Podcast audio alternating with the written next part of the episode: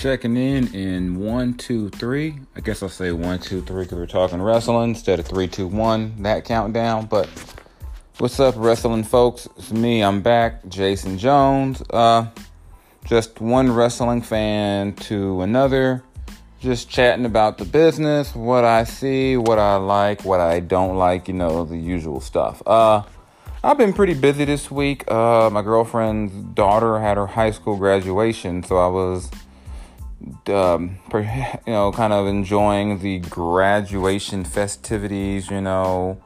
Congratulations, Jayla. She's, gone off to Cal Poly Pomona. So, yeah, congratulations, good student, great big sister, just a great all-around, I don't want to call her a child, she's going to college, so a great young adult who has very big things ahead of her in the future. So, yeah, I actually haven't watched a whole lot of wrestling this week, to be honest with you. Caught the early week stuff. Was at graduation parties and whatnot on Friday, so I missed all my Friday stuff. But I did get around on Sunday after my son, my now 9-year-old son's birthday party. Happy birthday, Derek.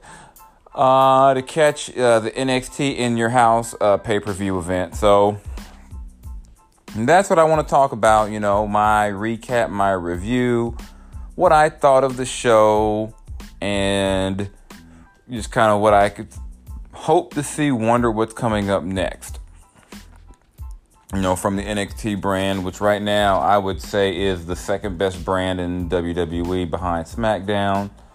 And Raw will remain third for me as long as they continue to rehash Lashley and Drew McIntyre. I mean, yeah. As long as that's going to be the main event at every pay-per-view, or some version of that will be the main event, they will remain third, and perhaps a distant third in my WWE rankings. I haven't checked out what happened, with Double or, in the AEW Impact or Double or Nothing. I haven't checked that out yet in depth at all. Just kind of glanced at the results, but so I won't go too much into that one today, but I will talk about In Your House. Back in the day, In Your House in the 90s was one of the cooler pay-per-view ideas, like a boom, here we are. It wasn't one of the major ones, but a lot of times you'd have a lot of good action, some surprises on In Your House. And now, as we've seen, NXT has had a lot of the old pay-per-view titles rebranded as their own, and something I really like. I really think it's a pretty cool idea what they're doing with NXT with these pay-per-views. So, without further delay, or I don't think I have any other birthdays or graduations to recognize at this point. So let's just talk about what happened on NXT, and feel free to share your thoughts with me. Hit me on Twitter at Mr_JasonJones, on Instagram at MrJonesLBC. So, I'll just jump right in. Legado del Fantasma against Bronson Reed and MSK. Oh, I'll tell you before I get started. Overall, I really enjoyed this show. I generally always enjoy NXT shows, and their pay-per-views are top-notch, generally 9 times out of 10. I can't recall the last one I was like, that wasn't very entertaining. So, but that being said, my biggest takeaway from that match, Bronson Reed might be, I think he's a star in the making. For whatever reason, sometimes the big guys don't necessarily get that push, or they get to the main roster and kind of get lost. See Keith Lee, but I just think overall, I just really like his charisma. I like his moveset. He's willing to, his performance in the ring is always, fun to watch, entertaining, exciting. Got a great backstory. So, he wins that match with the splash off the top rope. And seeing the big guys go airborne is always a fun thing to me in the business.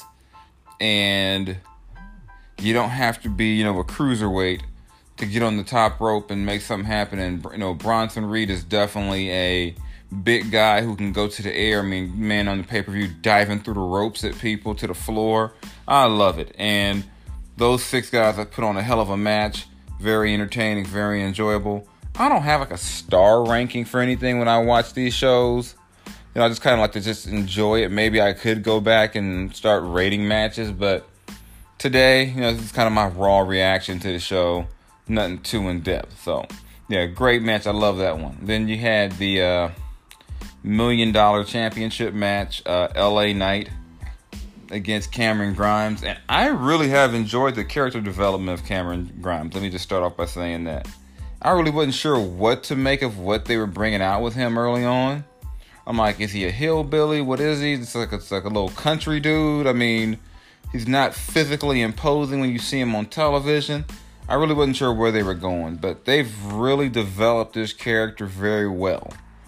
And, you know, and having him kind of go against LA Knight, you got two guys, you know, and I guess in this storyline you would say you've got, you know, the guy who looks the part of the $1 million champion and the guy who, through story, inherited a bunch of money and became, you know, worthy of that through that. And it was, like I said, great match, a ladder match.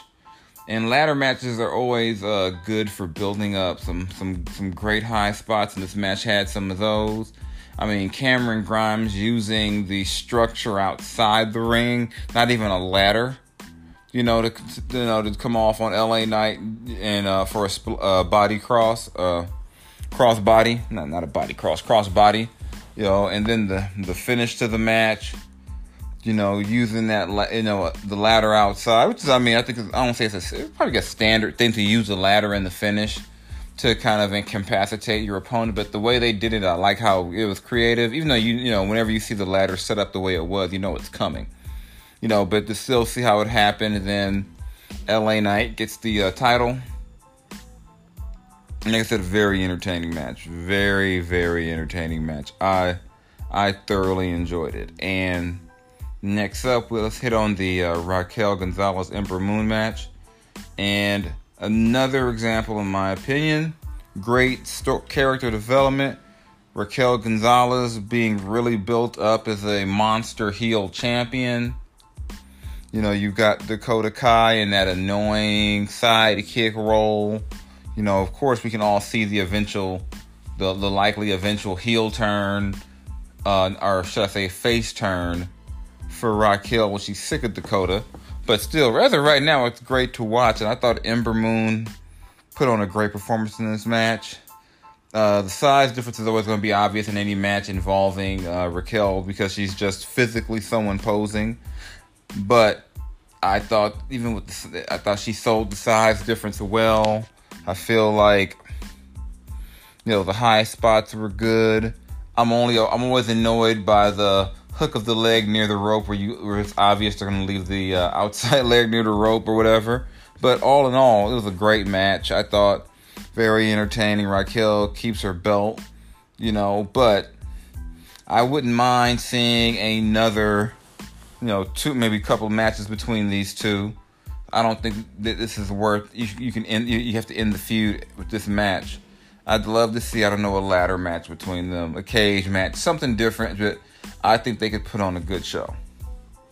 And then they want to hit on the main event, Fatal 5-Way. Kyle O'Reilly, Adam Cole, Pete Dunne, Johnny Gargano, all going for Karrion Kross and his NXT title. Karrion Kross is becoming one of my favorite performers as well, even though I'm not a big fan of this like gladiator stuff they put him in to wear in the ring. I still wonder why at times WWE feels the need to dress their guys up in these crazy, you know, kind of weird get-ups. But great match. You've got, you know, submission wrestlers, all type of stuff in this match. Great technicians. I mean, this match was entertaining from start to finish until Kross retains his title. But that's it, you know. Great match, I thought. All in all, great show, very entertaining. Even the vignettes and the promos were great. You know, hit a road with Todd Pettengill, who, God, you think about that shit. I was in, high school, college the last time he was around? Like, my kids have no idea who Todd Pettengill is. My oldest son is 12. He's like, Daddy, who is that man, and why is it a big deal that he's there? So, you know, but it was, like I said, that was a great match, good match. And what it led me to think about was, you know, if you're going to have Karrion Kross go through four of your best guys.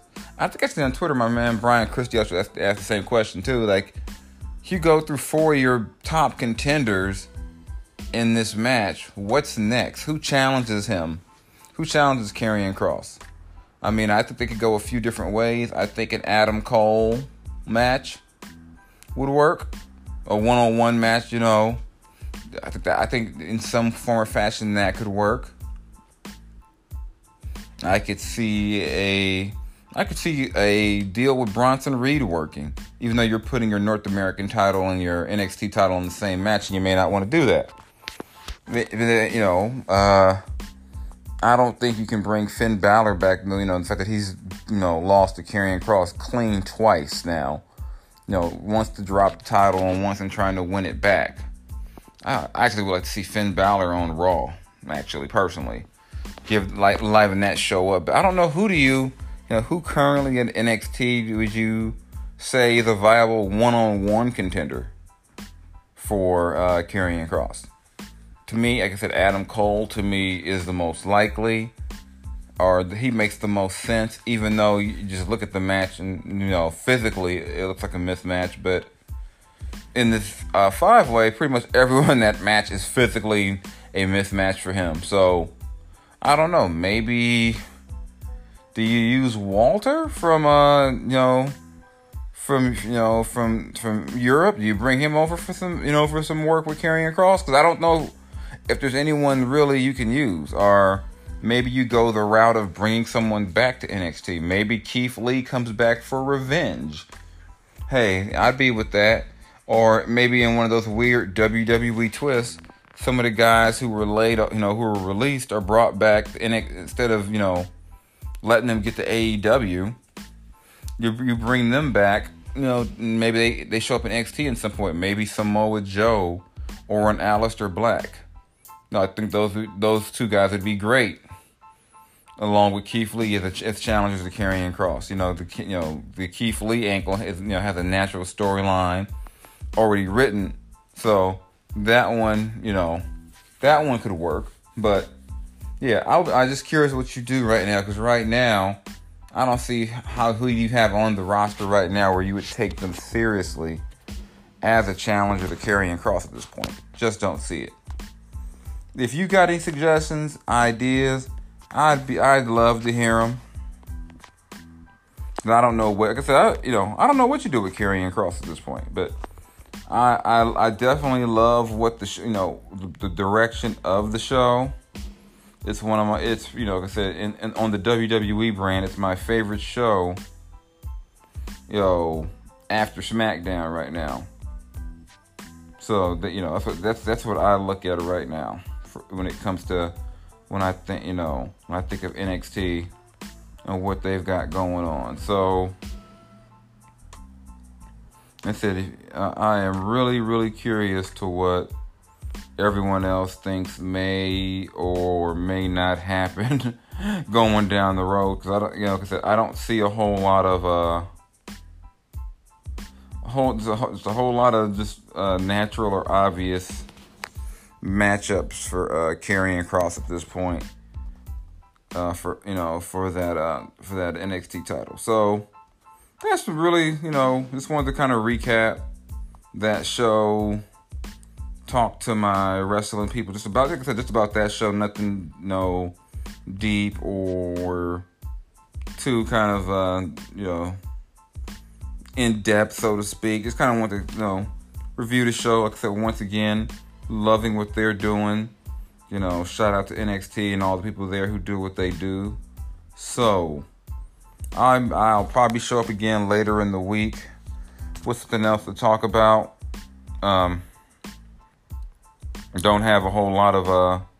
Actually, before I take that back, before I go, at the end of the show, William Regal, talks to him about, maybe it's time for him to, to go, essentially. I don't know where they're going with this one. So, I will be... very curious as to what they do with whatever this is supposed to be. You know, are you going? I mean, is Regal retiring? I don't know what's going on, but I will definitely be watching to see what they do to this. Do you bring someone else in to do something different with him? You know, in that GM role, I don't know who you would bring in, but hey, it's something to watch out for. So hey, again, y'all, thanks for listening. Shout out to my wrestling fans who tune in and listen to my ramblings and rants.